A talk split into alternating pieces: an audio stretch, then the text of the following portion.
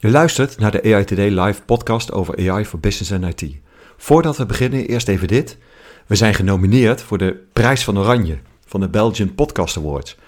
We zijn super trots op deze nominatie en jij kan ons helpen om deze prijs te winnen.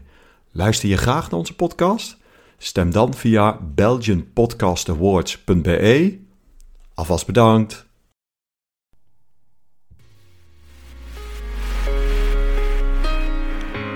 Welkom, leuk dat je weer luistert naar het nieuwe seizoen van de AI Today Live. Alweer het vierde seizoen en eh, we hebben er weer zin in. Uh, ik ben Niels Leclee, Chapter Lead Data AI.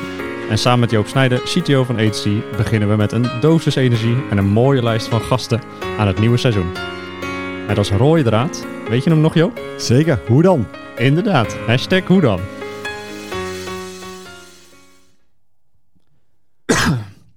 Goed, ja, fijn om weer uh, na de vakantie uh, aan tafel te kunnen zitten. Um, hashtag hoe dan, het thema van seizoen 4. Maar we hebben ook nog afgesloten, Joop, uh, als je het nog goed herinnert, voor de vakantie met een summer challenge voor de luisteraars. Ja, zeker. Wat was hem ook alweer? wat ben je aan AI tegengekomen in, in de vakantie, toch? Was de, de Summer zeker, Challenge. Zeker. Ja. Nou, teken de way, Joop. Wat heb jij in de vakantie meegemaakt waar je dacht van AI hier? Uh, nou, dat kan ik je wel vertellen. Ik was naar uh, Frankrijk op vakantie. En ik neem altijd mijn uh, honden mee. Ik heb twee honden. En de oudste is 13 jaar. En die werd heel ziek. En op een zondag moesten wij in Frankrijk moesten wij een dierenarts vinden. Mm -hmm. mijn Frans houdt ongeveer op bij je ne comprends pas. En ehm, dus ik belde de, de assistente. En ik vroeg van of zij Engels sprak. En dat antwoord was heel duidelijk: no. Ouch. Maar ik was erop voorbereid. Dus ik belde met de telefoon van mijn vrouw. Ik had op mijn eigen uh, mobiel had ik de app Deep, DeepL. Mm -hmm. Dat is uh, een andere uh, vertaal-app dan, dan Google. Doet heel goed. Tekst opnemen. Uh, krijg je live, krijg ik vertaald, zeg maar, wat de receptioniste tegen mij zei. Want dat ging natuurlijk in ja. Frans. en uh, daar haalde ik uit wanneer, uh, hoe laat we langs konden komen. Dus dat scheelde heel erg. Ah, mooi. Mooi ja. voorbeeld inderdaad. Ja, toch? ja, dus dat was echt uh, speech-tekst, hè? Ja. ja. Eigenlijk wel bijzonder, hè? Dat we dat toch zo kunnen inzetten. En dat het eigenlijk ons zoveel helpt in het dagelijkse leven, inderdaad. Zeker, zeker. Ja, ja ik zelf uh, was het, uh, nou ja, een vakantie voor mij uh, laptop uit. af en toe ook even Netflix, want daar kom ik vaak niet aan toe. En daar kwam voorbij mij The Future of. En dat was de, the Future of Pets. Ik heb zelf geen huisdieren, ik ben allergisch en mijn zoontje ook. Dus we hebben daar geen, geen huisdieren zelf ervaring mee op dit moment. Maar dat ging dus over de toekomst van honden en de samenleving tussen mens en hond. En hoe dat in de toekomst zou kunnen gaan. Want ze zijn namelijk bezig met het trainen van uh, ja, modellen. Om te weten hoe het met de hond gaat. Ja, cool. Dus uh, dat je als je ze tegen ze praat, dat ze denken van ja, nee, ik vind het ook echt leuk. In plaats van alleen kwispelen en dat soort zaken. Ja. En uh, dat doen ze op basis van oor, beweging, kwispelen, maar met name ook geur. En dus ze zijn er echt bezig om dat allemaal in kaart te brengen. Een soort van honden-internet te maken. Om eigenlijk allemaal punten te verzamelen over het gedrag van honden. Oh. En dat vervolgens om te kunnen gaan zetten dat we meer kunnen leren van hoe ze het eigenlijk vinden met ons. Het is net alsof we dit hebben afgestemd, hè? maar we, we, doen dat expres helemaal niet. ja, hey, en we hebben een, uh, we hebben een gast vandaag, ja. speciale gast. Ja, Jonne Maas. We hebben elkaar uh, leren kennen op uh, de AI Just Got Bigger event van Agency. Klopt, inderdaad. En uh, daar sprak je over uh, je PhD uh, van de TU Delft University, wat je momenteel aan het doen bent. Ja. En nou ja, ik was echt geïntrigeerd door je verhaal en past ook mooi in het thema hoe dan. maar voordat we verder gaan, zou je even kort voor willen stellen voor de luisteraars? Zeker. Nou, ik ben dus Jonne inderdaad. Ik doe een promotieonderzoek aan de TU Delft. En ja, nou, ten eerste super bedankt voor de uitnodiging. Heel leuk om zo over mijn onderzoek te kunnen praten met twee AI-experts. Um, ja, en mijn onderzoek gaat over de verantwoorde ontwikkeling van kunstmatige intelligentie. Um, waarbij ik kijk naar kunnen we democratische theorieën gebruiken voor de ontwikkeling. En echt specifiek voor de design, development uh, fases. Um, dus ja, het is, het is een PhD die vanuit de filosofie eigenlijk uh, ethiek uh, bekijkt. dus politieke filosofie. En ehm, nou ja, mijn eigen achtergrond is, uh, mijn bachelor is in kunstmatige intelligentie aan de UvA. Ja. En toen kwam ik erachter dat het programmeren toch wel uh, lastig was. En misschien toch niet helemaal iets voor mij. Uh, dus toen ben ik filosofie van technologie in Twente gaan doen, aan de Universiteit van Twente. En um, ja, dus nu doe ik eigenlijk een beetje een combinatie van beide in, in deze PhD, de ethiek van kunstmatige intelligentie. En waarom heb je specifiek voor ethiek gekozen? Kan je dat uitleggen? Um, nou, een soort van ja, een levensvraag. Dat is niet uh, iets wat ik met deze PhD ga oplossen. Maar hoe kan je het rechtvaardigen om technologieën de maatschappij in te sturen waarvan je weet dat er um, nadelige effecten gaan, staan, gaan zijn die je niet van tevoren kunt anticiperen. Mm -hmm. uh, en bij kunstmatige intelligentie, dat is natuurlijk uh, zo groot, zo overal wordt dat gebruikt. Um, dat heeft zo'n significant effect op de maatschappij. Um, dus ik denk, ja, daar moeten we wat mee. Daar kan je niet zomaar uh, dat, dat loslaten in de maatschappij en dat, dat, dat wordt dan vanzelf wel iets. Nee, Ja. nee, dan moet je inderdaad dus wel kijken naar, oké, wat zijn die effecten die, die het heeft op de maatschappij? En ja, dus dat is eigenlijk uh, die interesse in ethiek, van hoe, hoe gaan we daarmee om? Hoe gaan we dit um, uh, ja, voor de maatschappij op zo'n fijn mogelijke manier ja, dus ontwikkelen? En, ja. ja. En zie je dat er ook meer Um, hoe zeg ik dat? Meer aandacht komt voor, voor de ethische vraagstukken? Ja, zeker. Ja, ik was toevallig gisteren bij uh, de nationale AI en ethiek cursus, uh, de lancering van die cursus, uh, onder andere door Jim Stolze, ja. die jullie, waar, ja, dankzij wie ik jullie heb ontmoet. Um, en inderdaad, daar hadden we het ook heel erg over van, het wordt duidelijk steeds meer een ding in, in eigenlijk elk sector, zowel academisch als in bedrijven, uh, als in non-profit, uh, wordt het echt nu wel duidelijk van oké, nee, we moeten hier ook wat mee. Dus er was ook een uh, professor Maarten de Rijke, dat is hoogleraar kunstmatige intelligentie aan de UvA. En die zei ook van ja, we zagen om ons heen dat heel veel landen al een soort van strategie hadden om met AI om te gaan. maar, dus dit was rond 2018, paar jaar daarvoor. Maar Nederland miste dat eigenlijk nog. Dus uh, uh, toen is daar ook heel veel uh, support vanuit de overheid voor gekomen. En ja, je ziet het aan de hoeveelheid ethical guidelines die er nu online steeds meer, meer, meer worden gepost. ja, hè? ja, nee, dus absoluut. Ik denk ethiek, dat is ondertussen wel um, zowel in het publiek als in private domeinen een, een topic, een hot topic. Heb je wel eens naar die ethical guidelines gekeken van de, van de verschillende... Ja, ze komen, want het is, het is als paddenstoelen uit de grond, zou je al zeggen. Ja, hè? ja. Want het is deze tijd van het jaar. Maar het, Ja. is echt, het is onwaarschijnlijk hoeveel van dat soort ethical guidelines er verschijnen. Ja. ja, je ziet dat ze eigenlijk allemaal heel erg samenkomen over hoe gaan we om met, eh, of hoe kunnen we de preventie van eh, harm eh, voorkomen. Dus van, van het kwaad doen. Of, eh, ja.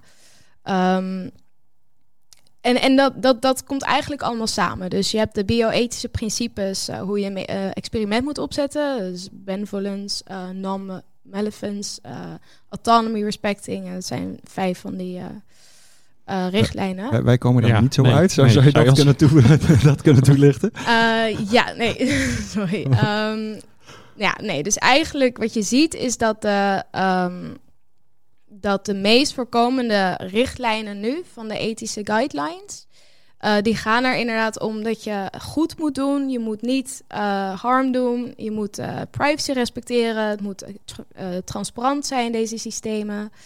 Um, het moet autonomie, zeg maar, dus eigenlijk democratische waarden, die Ja. wij hier in het in westerse landen erg hoog hebben zitten, um, die moeten voornamelijk ook worden gesupport. Dus Ja. vrijheid, autonomie, et cetera.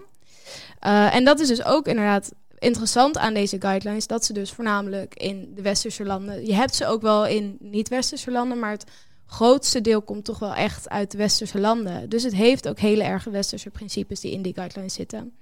Um, ja, en dat gaat dus eigenlijk allemaal om uh, how to prevent harm. Duidelijk. Ja. En wat, wat ik me dan afvraag is van, wat is dan harm? Hoe klassificeer je harm in dit verhaal? Ja, ik denk dat dat um, op verschillende manieren vaak wordt besproken. Dus één voorbeeld is duidelijk het um, niet, niet discrimineren. Mhm. Uh, want dat heeft een effect op uh, een, een, mensenrecht, als dat iedereen gelijk staat voor de wet natuurlijk. Uh, of dat je niet privacy zomaar mag um, ja, violaten. Ja, sorry, ik zeg af en toe wat Engelse woorden. Dit is natuurlijk allemaal in het Engels in mijn dagelijkse werkdag. Um, dus, dus dat soort ideeën zit daar heel erg in. Ja. En wat ik zelf uh, dan heel interessant vind om naar te kijken is. Um, want wat mij opvalt aan deze guidelines is dus, nou één, ze worden al bekritiseerd omdat het dus eigenlijk allemaal gaat dat de bedrijven zelf en de, de mensen die die KI-systemen zelf ontwikkelen, um, dat dan maar moeten navolgen. Het is niet duidelijk in hoeverre dat verplicht wordt. Ja. Dus het zijn guidelines, maar het is nog geen wet. Uh, we zien natuurlijk wel dat er nu ook wetten komen. Uh, de Europese Commissie is daarmee bezig. Um, maar dat, dat, dat vind ik dus inderdaad interessant. Want in hoeverre gaat het dan over. Uh, ja, wat, ik, wat ik mis in die guidelines is een beetje het gesprek over de machtsongelijkheid. Want ja, wat ik al zei, een KI-systeem heeft natuurlijk heel erg veel effect op, op de maatschappij. Dus Ja. ook de mensen die dat ontwikkelen, die uh, door de keuze te maken van hé, hey, wij vinden dat hier een KI-systeem voor nodig is en dat gaan we toepassen. Ja, dat heeft wel een effect op mensen. Mhm. En dat is iets wat ik uh, zelf in de guidelines nog mis. Uh, Oh ja. Dat daar ook expliciet aandacht voor wordt gevraagd. En ik neem aan dat dat het onderdeel is van je onderzoek wat je aan het uitvoeren bent voor de TU Delft. Ja, klopt, inderdaad. Van hoe kunnen we beter, hoe kunnen we kijken naar die machtsverhouding? Hoe komt Ja. die machtsverhouding tot stand? Ja? En vervolgens, hoe kunnen we zorgen dat die machtsverhouding gebalanceerd is? Zou, zou je iets over die machtsverhouding kunnen vertellen? Wat, hoe hoe ziet machtsverhouding eruit? Ja, dus hoe ik dat zelf ehm, zie, is dat ehm, als jij een systeem ontwikkelt, maak je bepaalde keuzes. Dus uh, het is niet alleen de programmeur, dit is vanaf al uh, het business level waarvan dus wordt besloten, we gaan dit systeem doen. Dat is al keuze nummer, Mhm. ja, eigenlijk question zero, Ja. uh, hoe dat wordt genoemd. Um, maar goed, dat systeem komt er en dan ga je dus kijken naar, oké, het systeem moet um, rechtvaardig zijn. Maar hoe definieer je rechtvaardig? En afhankelijk van hoe jij rechtvaardigheid definieert, heeft dat een effect op hoe het systeem werkt. Absoluut. En daarmee heeft dus een effect op hoe het systeem de eindgebruikers van het systeem beïnvloedt. Dus um, weliswaar indirect, maar er is dus een relatie tussen de ontwikkelaars van het systeem en zij die een systeem um, uh, vormgeven en dus de eindgebruikers van het systeem. Um, Ja, dus dan heb je eigenlijk al drie hele grote groepen ja, die je onderscheidt, waarbij je zegt van daar, daar zit een verschil in machtsverhouding. ja, dus um, wat, wat is voor jou de derde groep? Dus je zegt van, de de, de, de, je hebt eh, volgens mij, zoals ik het interpreteer, zeg je van je, je, hebt, je hebt de business, zeg maar, of degene die, die besluit van hé, ik wil dit systeem hebben. Zijn, er zijn een soort van eh, eh, opdrachtgevers, noem ik het maar eventjes. Je hebt de, de, de bouwers en je hebt de gebruikers. Ja, ja, en dan kan je zelfs dan nog, als je het inderdaad op zo'n manier zegt. Ik Ja. zelf doe dat samen als de developing site. Ja. Uh, maar inderdaad, dat kan je wel echt als verschillende groepen zien. Um, maar je kan daarbij dus ook nog differentiëren tussen de gebruiker en de eindgebruiker. En de eindgebruiker is echt het individu die, waar het systeem uh, een effect op heeft. Ja, is een hele goeie. Ja. Ja. En de gebruiker dus inderdaad, uh, stel je voor een bank kiest ervoor om een systeem te maken, maar wil dat niet zelf ontwikkelen, dan heeft, is dat de bank niet de developing, maar misschien meer de gebruiker. Um, Ja, en, Als en, de, en de is. klant van de bank is eigenlijk wat Ja. jij noemt de eindgebruiker. Ja, dat is precies. over wie het gaat. Ja. Hè, waar de, Ja. besluiten over wordt genomen of, of de voorspelling over wordt gedaan. Ja. Ja. Dus dit is inderdaad ook uh, deze, ja, dus dit zijn dan de drie groepen, de developers, de users en de end-users, Mhm. die ook in uh, de Europese Commissie uh, zo worden gedifferentieerd. Uh, Duidelijk. ja. Ja. En kijkend naar je onderzoek, wat zijn eh, de takeaways die je daaruit eh, hebt kunnen opdoen? Um, ja, tot nu toe um, heb ik dus in ieder geval één paper geschreven over hoe dus die machtsverhouding tot stand komt. Dus Mhm. dat is eigenlijk wat ik net zei, van er is een afhankelijkheid van de eindgebruiker op het systeem. Uh, en daarmee indirect ook op de ontwikkelaar van het systeem. Um, en dan wil ik nu in het vervolg van mijn onderzoek gaan kijken van oké, okay, oké, okay, ja, want voor de duidelijkheid, ik kijk dus vanuit een bepaalde politiek-filosofische theorie. En volgens die theorie is op dit moment de uh, machtsverhouding uh, moreel problematisch. Dat houdt in dat er dus ehm, dat de machtsverhouding, het is lastig voor eindgebruikers van een systeem om ehm, verantwoording te kunnen krijgen voor waarom een bepaald besluit is genomen. Zowel door technische limitaties van een Mhm. systeem als wel door eh, het ontbreken van, ehm, eh, van wetten of eh ander soort manieren. En technische eh, limitaties denk ik dat je bedoelt op uitlegbaarheid, transparantie, dat soort zaken. Ja, hè? ja, ja. ja, en ook eh, dat ze, want ik kijk met, voornamelijk naar machine learning. Ja. Dus dat het ook zelf leert Ja. ehm, en zelf connecties maakt. Ja. Ehm, waardoor je dus wel, en daardoor ontstaat er een verantwoordelijkheids, eh, ehm, hoe dat wordt genoemd in de literatuur, de responsibility gap. Ja. Want ja, in hoeverre kan je dan nog echt iemand, als je niet alles terug te herleiden is naar keuzes, van wie is er dan eigenlijk verantwoordelijk? Ja. Dus wie kan je niet alleen wettelijk, maar ook moreel ver- verantwoordelijk houden voor hoe het systeem werkt? Ja. Dat wordt lastig. Zeker. En voor mij is dit dus een reden om te kijken naar echt het ontwikkelingsproces ook. Omdat ik dus denk van ja, die, nadat het systeem is ontwikkeld, is het dus lastig. Ehm, want misschien wordt het nog wel transparant, maar ehm, in ieder geval denk ik ja, als zo'n systeem effect heeft op mij, dan zou ik eigenlijk van tevoren ook al input willen geven over die beslissingen die daar aan vooraf gaan. Ehm, dat is een eigen gevoel, een eigen intuïtie wat Ja. ik zelf heb. Dat is wel iets wat je steeds meer ziet ook. Eh, de Ja. Europese Commissie heeft natuurlijk de EU Social Pillar of Human Rights, waarin ook echt steeds meer nadruk wordt gelegd op, eh, op autonomie. En als iets jou beïnvloedt, dan is daar een reden voor dat jij dan ook iets te zeggen moet hebben. Als ik het voor mezelf even vertaal of ik je goed begrijp hoor. Ehm, ik hoorde zeggen dat er dus eh, eigenlijk meer invloed is als je eerder in dit proces dus iets van invloed of betrokkenheid kan creëren voor de eindgebruikers. Omdat tijdens het design nog meer invloed toe te passen is op het systeem. Is dat waarom Ja, het design van essentieel belang is om daar al te doen? ja, Oké. ja. Ja. En Heb je een soort van, van beeld, droom, hoe dat eruit zou zien? Ehm, er zijn bepaalde manieren, methodes, eh, Ja. die worden Design for Values eh, approach genoemd. Dat Ja. is eh, hier bij de TU Delft ongeveer, ja, dat is het ding. Ja. We hebben de Design for Values Instituut. En dat is afgelopen april, is dat, of mei geloof ik, officieel was de launch.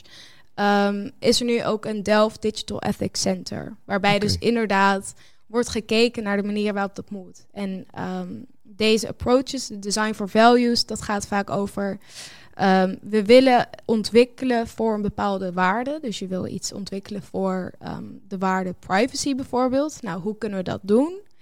Ehm, en ik wil dus eigenlijk ontwikkelen voor de waarde van die machtsverhouding. En dan eh, zijn er inderdaad in die theorieën, eh, oké, dan heb je bijvoorbeeld de meest eh, bekende is denk ik value sensitive design. Eh, value sensitive design bestaat uit drie stappen. Je hebt de conceptual, de empirical en de technical eh, investigation. Ja. Ehm, en ehm, in elke, zeg maar, de conceptual investigation, empirical investigation bijvoorbeeld, kijkt naar wat stakeholders belangrijk vinden. Waar zijn stakeholders mee bezig? Ehm, en wat vinden stakeholders dus inderdaad, of zeg maar, hoe definiëren zij bep- bepaalde waarden en welke waarden vinden zij belangrijk dat worden meegenomen? Ja. Nou, zoiets zit ik dus inderdaad aan te denken naar hoe kunnen we dit doen? Nou, dus door inderdaad die, die stakeholders mee te nemen. En dan niet alleen de, eh, zeg maar de, de, core, zeg maar de stakeholders aan de kant van de ontwikkeling, maar dus echt met name specifiek de eindgebruikers. Ja. Ehm, van hoe zou jij het vinden als dit systeem zou worden ontwikkeld?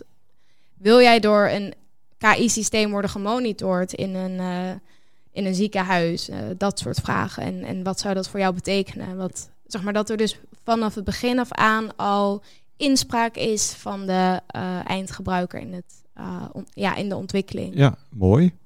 Ja. Ik denk dat dat heel waardevol zou zijn. Uiteindelijk geldt dat natuurlijk voor, denk ik, alle software systemen dat dat zo zou moeten.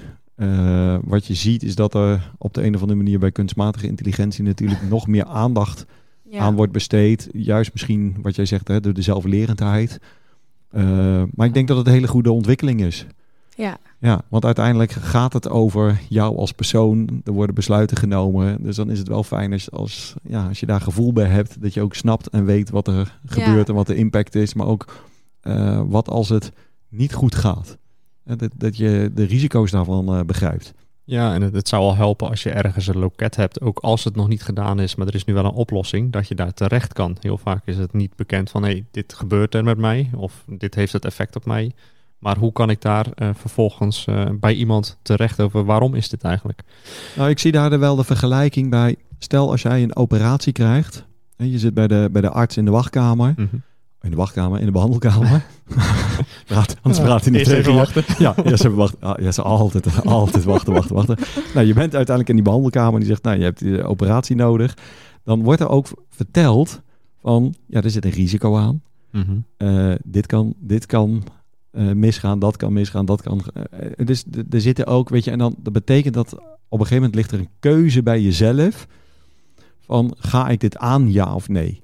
En, Ja. en zoiets zou ook meer, zeg maar, denk ik, moeten bij eh, sommige systemen. Het zal niet bij alle KI-systemen zo zijn, maar eh, Ja. dat, dat, dat, je, dat je ook bewust bent van, ja, nou ja, daar kunnen ook dingen ja, niet goed gaan. Ja. Eh, aanvaard je die risico's. Nou ja, precies. Ja, het is niet aan, vind ik dus, het is niet aan, aan anderen om dat voor jou te beslissen. Want jij, hebt er, jij bent er vervolgens de dupe van. Ja, Als jij ineens eh, als fraudeur wordt bestempeld, omdat Zo. je... eh, ja, nou ja. Dit, dit dus- is wel Ja. een heel moeilijk, dat is wel een moeilijk geval, hè? Want je, zeg maar, als er wordt gevraagd, ja, zou, je, zou je getoetst willen worden als fraudeur? Dan Ja. Nee, doe maar niet. Of, ja, lijkt me een goed, lijkt me een goed signaal. Ja. Nee, maar inderdaad dat je dus die vragen krijgt. En, en ik denk dat dat ook belangrijk is. De question zero van moet dit systeem überhaupt worden ontwikkeld? Ja. Ehm, Absoluut. Want KI heeft heel veel, heel veel mogelijkheden. Dus ik denk inderdaad helemaal niet dat, het, dat we per se bang moeten zijn. eh, en alleen maar negatief gaan denken. Want dat, ja, dan, dan mis je dus ook de, ja, de benefits die het wel kan hebben. precies. Het kan het, het- ik bedoel, je ziet ook in de, in de geneeskunde ehm, hoe ontzettend eh, handig het kan zijn. En hoe erg het kan helpen bij, eh bij diagnose. eh, hoe heet dat? Ja, Diagnoses. ja, ja, ja, ja. Ja. precies. Ja. Zeker. Ehm, ja, nee, dus inderdaad, nee, eh, ja, ja het, het- precies. Dus het is een beetje lastig. Dus het is eh, nou, iets wat ik over twee jaar duidelijker hoop te beantwoorden. Van eh, dit is wel oké en dit is niet oké. Ehm, En wat, wat, Ja. waar, waar richt je je op dit moment op? Wat, wat, ehm, wat zijn de vraagstukken waar je je, zeg maar eh, vandaag, morgen over buigt? ja, ik ben nu bezig met het schrijven van een, eh, een paper wat gaat eigenlijk over hoe kunstmatige intelligentie soort van is binnengeslopen in de maatschappij. Ja. Ehm, dus met het idee van de move fast, break things mentaliteit van oh ja, maakt niet uit. Ik bedoel, er was ook helemaal geen regulering en eh, dat komt nu pas allemaal een beetje op gang. Ehm, en eh, ja, in de, in de literatuur horen we veel over ehm, eh, legitimate AI. Is er, is er iets nodig om, om dus er wordt namelijk wel echt zeker erkend dat er dus eh, zo'n macht is bij die dus developers. Er zijn waardeoordelen die ze maken. Het is belangrijk dat dat dus op een goede manier gebeurt. En ik ben op dit moment aan het kijken van oké, maar we zien ook dat eigenlijk veel mensen het over verschillende soorten eh, legitimate AI's hebben. Ehm, dus wat wordt er eigenlijk precies mee bedoeld en waarom is het dus belangrijk dat, dat het er is? Eh, dus dat zijn nu de vragen Ja. waar ik me bezig hou. Ehm, ik weet niet of dat duidelijk genoeg is. Misschien nog Ja. een beetje vaag. Het is nog een beetje vaag inderdaad. Ik, het, wat ik, als ik hem zo hoor, komt hij bij mij over dat we met name op zoek zijn naar de definitie of eh, het beeld van de definitie over legitimiteit van een AI-oplossing. Ja, ik, ehm, ja, ik denk dat eigenlijk het doel van de paper is om te laten zien ehm, dat die systemen er dus nu zijn. Mhm. Ehm, en dat het voornamelijk over macht moet gaan in de oplossing. Dus over machtsongelijkheid.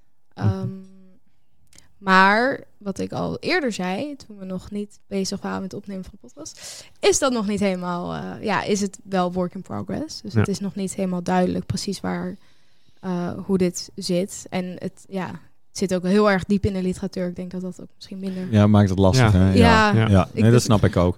Maar als je nu, eh, want er zijn natuurlijk heel veel bedrijven zijn bezig hè, met het maken van, eh, van modellen en, en AI-systemen.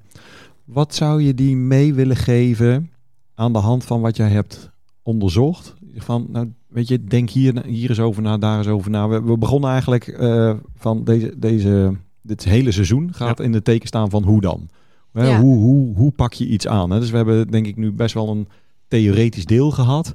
Ja, Hoe zou ik dit in de praktijk? Ik ben, ben data scientist of ik ben opdrachtgever van, van zo'n systeem. Wat zou je aan zo iemand mee willen geven? Ehm, ja dus echt eh, nodig de, de eindgebruikers uit tijdens het ontwikkelingsproces.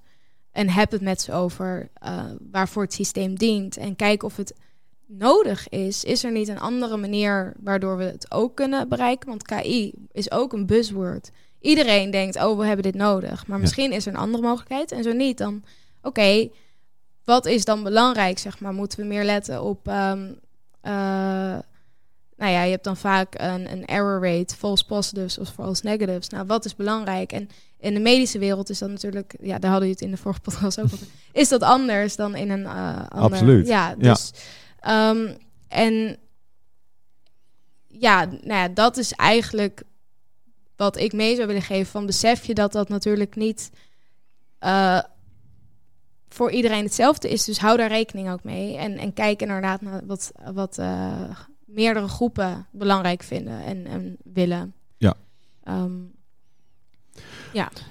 En, en zou je dan ook uitkomsten van eh, voor willen leggen, eh, inclusief bijvoorbeeld die uitleg die eruit zou kunnen, eh, kunnen komen, dat je die voorlegt aan de gebruiker, dat, dat, dat je hem op de een of andere manier laat ervaren wat de impact is van het systeem? Of, of gaat het vooraf vragen, wat vind je ervan en hoe zou je daar naar kijken?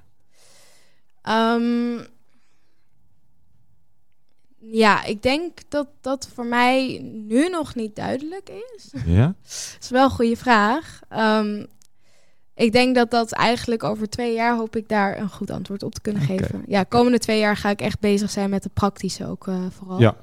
Dus inderdaad, ik heb die paar ideeën van, oh ja, gebruik, eh eh, invite de stakeholders en dat soort dingen. Maar hoe precies en wat, wat eh, eisen vervolgens zijn om dat dan te doen en wat daarvan het resultaat moet zijn, Ehm, dat kan ik nu helaas nog niet zeggen. Nou, waar- waarom ik dat vraag? Ik, ik ben jaren geleden ben ik product owner geweest van een ehm, kennismanagement sy- systeem waar wij heel veel AI-modellen in gebruikten. Dus we gebruikten daar search, clustering, eh, eh, natural language processing. Nee, je kan zo gek allemaal niet verzinnen.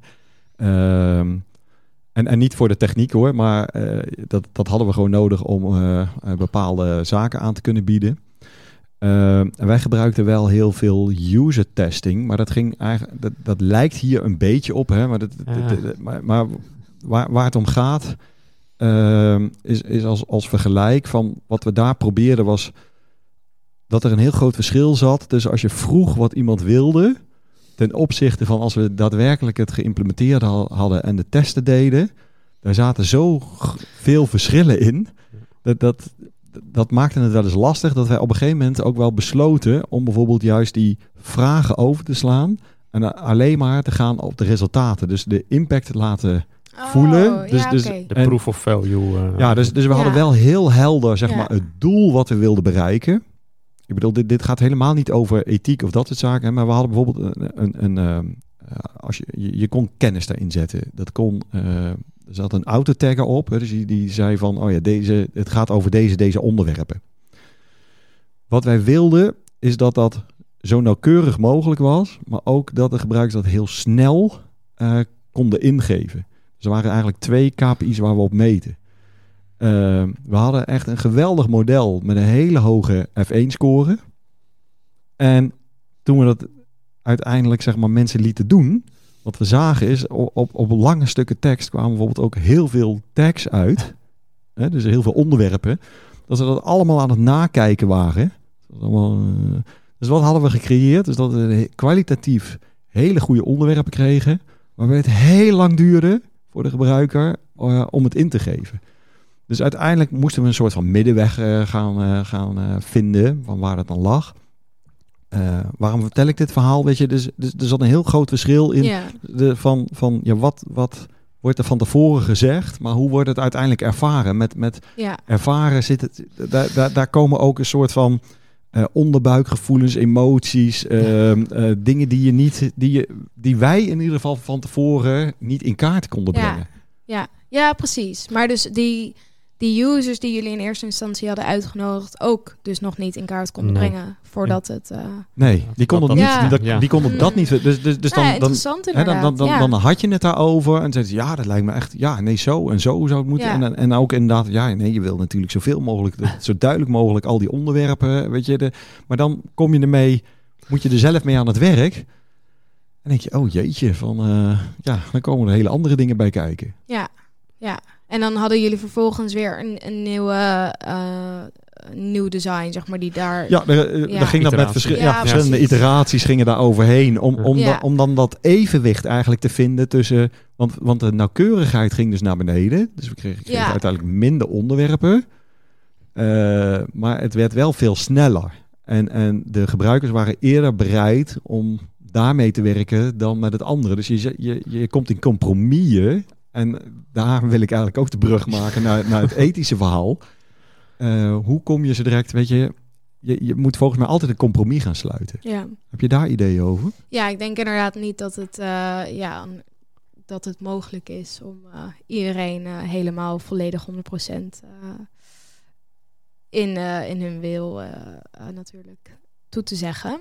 Ehm, dus wat belangrijk is voor die theorie die ik gebruik, is Ja. dat er manieren zijn om ehm, te, eh, eh, aan te vechten, zeg maar bepaalde beslissingen aan te vechten. Oh ja.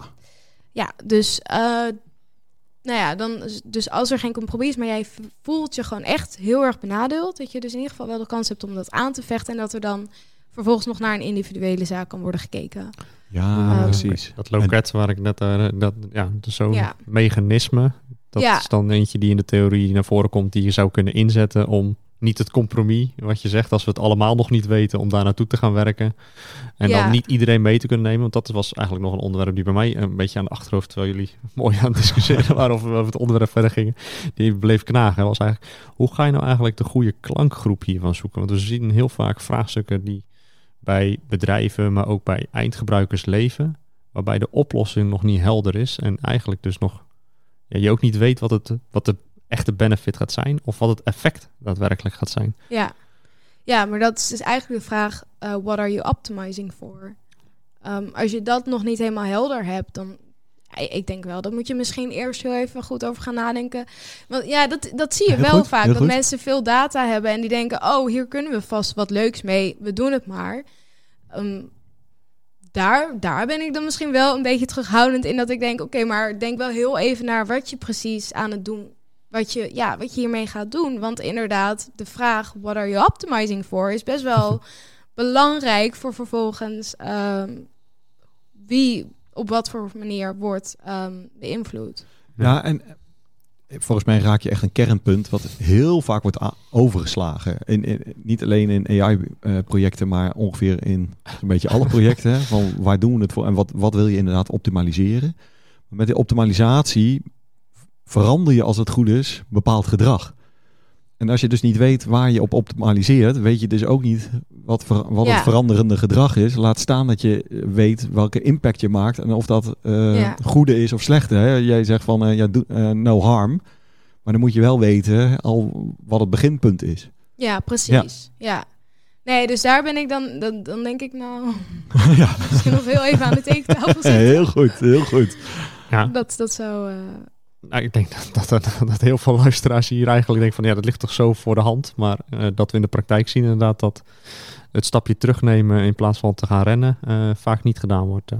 Ja, ik hoor dat inderdaad veel om me heen. Dat dat, ehm, maar ja, dat is natuurlijk ook het idee van KI. Het is iets magisch of zoiets van wat alles kan. Maar Ja. dat, het is natuurlijk gewoon, het is helemaal niet intelligent. Ehm, Het is gewoon wiskunde. ja, Het het, is we zijn daar ja. Nog niet, als misschien nooit. Dus dat... eh, Ja. ja. Nee, en dat wordt eh, heel veel vergeten. Hè? Dat in, precies wat jij zegt van eh, als we maar een bak data hebben, het is intelligent. Dus dan komt er vanzelf wel Ja. uit wat we ergens in ons hoofd hebben Ja. of zo. Ja, Ja. op magische wijze. Ja. Ja. Ja. Ja, nee, en dat is dus inderdaad, en dat is dus, en dat is ook eigenlijk een beetje waar de paper over gaat. Van ja, Maar wie, wie kiest dat dan? Zeg maar. Ja. Ik bedoel, als het vervolgens over mij gaat en jullie hebben maar wat besloten met die data te doen als programmeurs, dan denk ik van, nou ja, maar daar, dat, is, dat, voelt niet, dat voelt niet helemaal oké. Nee. Nee. Wat zouden nou eerste vragen zijn? Hè? Ik, ik heb eh, vanuit, vanuit ons bedrijf heb ik een eh, eh, AI-experiment Canvas ontwikkeld. En wat we daarop doen is, eh, daar beginnen we met de strategie. Dus precies met eh, de vraag, hè? dus van, van eh, waar, ben je überhaupt als, als organisatie naar op weg? Eh, welk vraagstuk heb je? En is dat vraagstuk eh, mogelijk op te lossen met machine learning? Of AI in het algemeen. Ehm, en als de uitkomst is, eh, dat is geen AI, moet je dat ook, wat mij betreft, absoluut niet gebruiken. Hè? Want het is niet, geen doel op zich. Ehm, en zo pellen we dat eigenlijk af. Dat je zegt van, eh, nou, hoe gaan, we dat, hoe gaan we dan die impact meten? Eh, waar moet je op letten? Wat zijn stopcriteria? Eh, allemaal dat soort zaken. Eh, tot aan data, techniek, eh, zit, zit in één canvas. Maar nu we dit gesprek hebben, denk ik van, ik heb, ik- we hebben nergens een hokje eh, met ethiek. Hè? Dat je zegt Ja. van, Ja. wat zouden nou ehm, eerste vragen zijn ehm, voor, voor, voor zeg maar zo'n zo'n eerste, als het ware, brainstorm sessie. Je zegt van, ja, maar daar, daar moeten we over nadenken. En het kan best wel zo zijn dat er acties uitkomen dat, dat je dingen moet uitzoeken of weet ik veel wat, hè, waar je niet zomaar ja of nee, nee op kan antwoorden. Zou je, zou je daar wat voor hebben? Dat je denkt van, ja, maar dit zijn de eerste dingen waar je gewoon aan moet denken. Ehm, dus waarbij het bij zo'n impact assessment waar je aan moet denken? Of, Ja,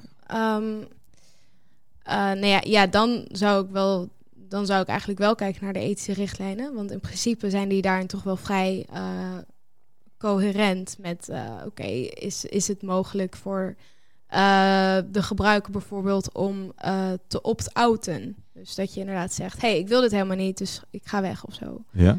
Ehm, de, de- voor mij zijn dat inderdaad, zijn, zijn de vrijheid, de autonomie, zeg maar, dat, dat is waar mijn onderzoek zich op focust. Dus dat zouden mijn eerste ehm, idee hierbij zijn. In, in hoeverre eh, heeft het systeem zo'n effect op het individu, dat, deze, dat dit individu wel of niet ehm, nog een, een keus heeft om op een andere manier ehm, iets te doen. Maar Ja. Wordt het individu echt geforceerd om... eh, Precies. Ja, ik snap wat je bedoelt. Ja, dat is wel een mooie. Ehm, ja. Ja, maar de, ja, de, dat, dingen als privacy en zo, dat is ook waar ik aan denk. Eh, of het discriminerend is. Ja. Ja, dat. Ja. Ja, maar dat, dat staat niet in die. hele Nou ja, dat is- nou, dus Het zit er een beetje in verweven, maar we niet, hebben niet helemaal waar. Er, zit, er zit een, een deel in Ja. van, eh, waar wij zeggen, ja, weet je, je gaat nadenken over wat zouden criteria zijn, dat als je dat tegenkomt in je experiment, dat je zegt van, ja, dan moet je gewoon stoppen. Dus, Ah dus- ja, dus, al tijdens. ja, als je daar tegenaan loopt, Ja. dus je komt erachter dat je eh, qua wetgeving Ja. iets aan het doen bent wat niet Ja. mag, privacy eh zit. eh, dat, dat, zijn overwegingen die ik, die ik dan ook meegeef. Dus ik zeg van, nou, dit zijn, dit zijn vraagstukken. Maar ik, ik Ja. moet wel bekennen van dat, dat de ethische vraagstukken niet heel... expliciet genoeg, denk Ja. ik. Heb ik het gevoel Ja, eh, Ja. dat eigenlijk als we hem er al gewoon opzetten met ethiek als een vierkantje erin, Ja. dat de discussie misschien al wel eerder gevoerd wordt. Want je ziet wel vaak in dat soort sessies inderdaad dat er over alle facetten wel na wordt gedacht, maar misschien wat minder expliciet dan dat we hem inderdaad daaraan toe Ja. toe zouden voegen. Dus Ja. mooi. ja, een beetje een, een. Ja, niet echt een antwoord waar je heel veel aan hebt. Maar ik denk dat wanneer het wel of niet stop zou zetten, hangt ook echt heel erg af van de context waarin het systeem Oh, zich plaats gaat vinden. Tuurlijk. Dus ja, Ja. ja. afhankelijk daarvan denk ik dat bepaalde dingen meer gepermitteerd zijn dan. Nee, en het hangt ook helemaal van de, wat jij zegt en van de context af. Kijk, wij, wij doen ook eh, eh, projecten eh, waar je modellen maakt. Bijvoorbeeld predictive maintenance eh, modellen. Waar het Ja. gaat over van moeten wel of niet draaideuren gerepareerd worden. Of eh, Ja. zijn, er, zijn er karretjes in, in, eh, in een kassen of zo die eh, gerepareerd moeten worden. Ja, daar hebben we helemaal geen ethische vraagstukken. Nee, en maar kunnen dat, we dat is lekker ook wel logisch. hè? Ja, Dat, eh, ja. precies. ja. nee, nee. Maar als je inderdaad kijkt naar. ehm, nou ja, dus misschien inderdaad een systeem wat door de overheid wordt eh, geïmplementeerd, waarbij er dus minder kans is eh, of minder makkelijk de mogelijkheid is om ervan weg te stappen. Mhm. Want ja, vaak Ja. Eh, als je een bepaalde voorziening nodig hebt, dan, ja, dan, dan moet dat maar bij de overheid. Ja. Dat, ja, dat is hoe het werkt. Eh, ja, dan denk ik inderdaad dat zijn vaak dan meer high-risk systemen, zoals dat in de AI-Act, eh, AI-Act wordt genoemd. Ja. Ehm, ja, dan, dan zijn die stopmomenten ehm, zouden er eerder zijn. En dan zou ik inderdaad denken. ehm,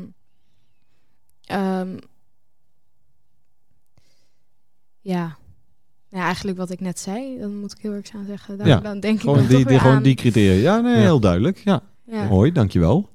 Maar ja, ja het- ik vind dan ook wel verbazend dat er niet zo'n vakje ethiek bij... eh die, dat, Nou, je, ik je, moet dat je, het- ja. je moet je voorstellen van... eh, eh, het, het hangt ook een beetje af natuurlijk van waar, waar we vandaan komen. Eh, dus dit, in, dit is een versie die denk ik al een jaar of drie oud is. En dan moet je bedenken dat eh, dingen als privacy staan er wel letterlijk op. Ehm, daar moesten wij echt wel op drukken. Om, Ja. eh, om bedrijven zeg maar op te laten letten van ja, weet je, je mag, je mag niet zomaar alle data eh, zomaar gebruiken. Eh, en en daar, dat was eigenlijk eerder zeg maar aan de hand eh, dan de ethische vraagstukken. Dus het, er, er zit ook een groei in en gelukkig ook een soort van volwassenheidsgroei. Dat is precies de term die bij mij had. Inderdaad, volwassenheid. Niet alleen van onszelf, van, van de technologie. Maar eigenlijk ook van de organisaties die het AI-systeem willen gaan laten implementeren of aan het bedenken zijn. Ja, daar zie je ook daar dat de volwassenheid nu echt pas een beetje begint te komen. En ook daar nog niet de discussies lopen. Maar inderdaad, nu we drie jaar verder zijn eh, dan deze versie. Ja, is het zeker eh, denk ik wel ook de tijd om die er eh, wat explicieter op te gaan zetten. Ja. Ja. Ja. Wel nog één ding daarover is dat daarbij ook altijd een beetje ehm, bang ben dat het gewoon een hokje wordt om te krassen en dan Mhm. that's it. ja. Nee, kijk, eh, we hebben het nu over eh, een heel afgekaderd experiment van, van is een eh, model waar je, waar, wat je in gedachten hebt. Hè, dus de, de oplossing die je in gedachten hebt, is die waardevol genoeg voor je organisatie en is die haalbaar?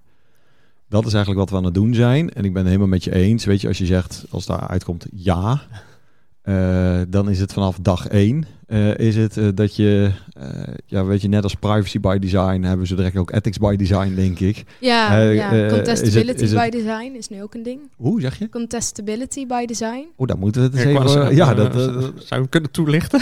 ja, Ja, dat gaat dus over hoe kan je een systeem ontwikkelen dat het nog mogelijk is om, eh, om te contesten. Eh, dus om, eh, om, om beslissingen aan te vechten. oh zo, ja. Ja. Oké, oh. Oh, Ja. Oké, ja. Aanvechten bij, Ja. by design. Ja, Oh ja. ja. precies. Ja. Oké, oh, die had ik nog nooit gehoord. Jij? Nee, je had het nog nooit gehoord inderdaad. Ja. Eh, wel, wel het stukje van Ja. ik wil als gebruiker invloed kunnen oefenen, maar echt contesten. Ja. Ah. En je hebt ethics by design al, maar je hebt ook ethics in design. Eh, en ethics, moet ik het goed zeggen? Ik weet niet of ik dit nog helemaal. Ethics in design is geloof ik ethiek in het systeem. Dus Ja. hoe kan het systeem, hoe, hoe doet het systeem aan bepaalde waarden? Ja. Eh, ethics. Of nee, dat is ethics. bij- Ja, één van de twee. Sorry, dat Hm, is altijd erg. Eén van de twee gaat over dat het systeem bepaalde waarden ehm, goed doet. En het andere is dat het systeem op een ethische manier wordt ontwikkeld. Ja, oké. Dus Ja. dat zijn het ene is wat doet het systeem zelf, en het andere is Ja. Wat doen wij met het systeem. Snap het. Ja, maar goed, dat. eh, ja. Nou ja, grappig. Nou, sowieso eh, een, een hele nieuwe term geleerd. Dus dat, eh, dat is sowieso al heel, Ja. heel erg interessant. Ehm, d- Er schoot me nog iets te binnen met wat jij net zei, maar dat... eh, Oh ja, toch nog even terugkomen Ja. op van, van waarom dat er niet in zat. Is van eh, een aantal van de projecten, in ieder geval die ik gedaan had, die liepen al stuk op privacy. Dus, dus wat je, wat je Oh. zag, hè, is dat, weet je, ethiek was echt wel een stap verder. Hè? Dus we, we, we zaten al, zeg maar, tegen het probleem gewoon van de wetgeving aan. Nou, dat is lekker duidelijk. Ehm, ja, en, en kijk, de, de, de ethische eh waardes, die zijn natuurlijk ook nog, nog eens een keer nog moeilijker te leggen. Hè? Van waar, waar ligt de grens? ja, ja. Ehm, Ja, ik denk dat het ook wel iets is waar we qua volwassenheid eh, in, in bedrijfsleven, om maar even heel generiek te trekken, Ja. eh, nu pas echt zien dat bedrijven met ethische kant eh, als, als afdelingen, als organisaties dat helemaal mee gaan nemen in hun projecten. Laat staan in een klein prototype daar al mensen bij te kunnen betrekken. Eh, zie ik zelf nu pas echt de bewegingen wat meer concreet worden binnen organisaties. Dat ze de, van die taskforce hebben die dan bij de projecten langs gaan en meekomen. Om over de ethische privacy vraagstukken echt te gaan kijken. Dus Ja, dus eh, je ziet ook wel dat het nu... meer in ontwikkeling Ja. is, maar nog zeker niet is waar eh, we denk ik eh, over Nee. vijf jaar staan. Ja. Hoop ik in ieder geval. Ja. Nee, en dat is wat we bij de TU Delft doen, is echt de ethiek al bij, eh, bij beginnende studenten, al bij de bachelorstudenten geven wij eh ethiekvakken Ja. aan, eh, ja, aan, aan elke, zeg maar, engineering, maar ja, elke engineering studie, eh, computer science. Zodat het gewoon vanaf meteen is het al van, oké, wat je doet heeft consequenties. Ja. Laten we even er... Precies. Ja. Eigenlijk raar toch als je er zo naar kijkt dat we dat vroeger niet deden. Ik heb daar niet heel veel op mijn hogeschooltijd over meegekregen, over ethiek. Wel Ja, ik ben, privacy, ja. security. De vraag wordt wel gesteld van, is het goed wat we hiermee bereiken? Ha- Is, sluit het aan bij de business case, bij het bedrijf? Maar echt de ethische kant? Oh ja, ja, wij moesten dat wel altijd... eh, Ja, Oh ja, dat, eh, ja, Ja, ja, ik had het zelf ook niet namelijk bij mijn bachelor. eh, ja. ik heb dat eh, toevallig dan wel gehad. Ja, maar, mooi. maar eerlijk Ja. gezegd, zeg maar, Mooi. ja, als je... Mooi. mooi. Wat doe je er nu mee, Joop? Toen, toen dacht ik echt, wat een gedoe. Ja, maar dat ja, is wel nee, een maar beetje... precies. Dat, Ja. dat is het ook. Dat, ik Ja. denk dat veel studenten dat hier ook zeker wel... Dat ik ook wel snap, maar ik denk het is in ieder geval een zaadje misschien wat je plant. Nee, zeker, zeker. En, en vooral dat, dat het nodig is. Maar ik denk dat je wel in de praktijk of zo eerst zeg maar, het besef moet krijgen van eh, waarom. Eh, de- toen was het heel theoretisch en, en eh, ja, moest je daar een, een of ander verhaal van maken. hè, Van waarom dan ethisch wel of niet. En, en dan, ja, dan gaat het nog niet over jezelf of zo Ja, op de een of andere ja, manier. En dan, eh, ja, misschien ben je er dan toch ook minder mee bezig. En aan de andere kant, weet je, we leven ook. ja, ik ben toch nu al ietsje ouder. Dat, dat ik, ik denk ethische, de- zeg maar, dingen als privacy. Eh, en, en, en ethiek worden ook steeds belangrijker. Juist Ja. omdat de techniek voortschrijdt en dat soort zaken, eh, wordt het ook steeds belangrijker om het in zo vroeg mogelijk stadium daarover na te denken, denk ik. Toch? Ja. Als we even afronden hè, van de, de, eh, nou ja, de, de hoe dan. Hè? Ik denk dat, je dat je ons eh, heel veel eh, eh, tips hebt meegegeven. Als Ja. ik het mag samenvatten, zeg je gebruik de ethische guidelines. Denk goed na over machtsverhoudingen. En dan vooral eigenlijk van als je dingen wil aanvechten, bij wie moet je dan zijn? Dat dat, helder is. Als het over personen eh, gaat, de modellen. En denk daar vanaf het begin af over na. Mis ik dan niet? Ja, en dan... ehm, nou, over twee jaar hoop ik jullie een goede samenvatting te geven Ja. van wat er echt is uitgekomen. Ja? Ehm, maar toch inderdaad, betrek toch ook wel eh, Oh ja, die verschillende... Ja. eh, Ja. Ondanks inderdaad wat je zegt, dat, daar, dat is wel interessant inderdaad. Dus dat moet ik even over gaan nadenken. Ja. Hoe ik dat zelf ga meenemen. Ehm, maar, maar toch, ik bedoel ook als je kijkt naar gewoon een, een ander soort voorbeeld, een nuclear, een, eh, hoe heet het, een kerncentrale. Ik Mhm. bedoel, de ene groep zegt we willen dit wel, want het bespaart heel veel energie. En het is gewoon prima. Een andere groep die heeft duidelijk, die, die zegt nee, het is te gevaarlijk. Zeg maar, tuurlijk, de kans dat het misgaat is klein, maar als het misgaat is het Ja. heel groot. Ja, Ja. en dan, dat zijn wel allebei verhalen waar je naar moet luisteren. Om, eh, Ja. eh, Nee, ik ben ik helemaal met, voor. eh, alles, KI, al- ja. alles wat je met gebruikers valideert, ben ik voor. Ja, ja. ja. Dus, dus dat ook vooral. Ja. ja. Goeie. Nou, we hebben vier, denk ik, hele mooie, belangrijke tips van je gekregen. Dankjewel. Nou, jullie enorm bedankt. Eh, ook veel van jullie geleerd. Dus Kijk, nou, dank je. Het ook horen. voor. Ja. hey, dankjewel. Eh, eh, wie sluit af? Ik mag hem afsluiten, Joop. Nou, hartstikke goed. Dankjewel dat je weer luisterde naar de AITD Live podcast. Jonne, dankjewel dat je mee wilde doen. Eh, wil je geen aflevering missen? Zorg dan eventjes dat je ons volgt. Op Spotify eh, heb je zo'n alarmknopje. En dan eh, als de nieuwe aflevering eh, live staat, dan krijg je daar direct bericht over. Leuk dat je luistert. Vertel het voort. En tot de volgende keer.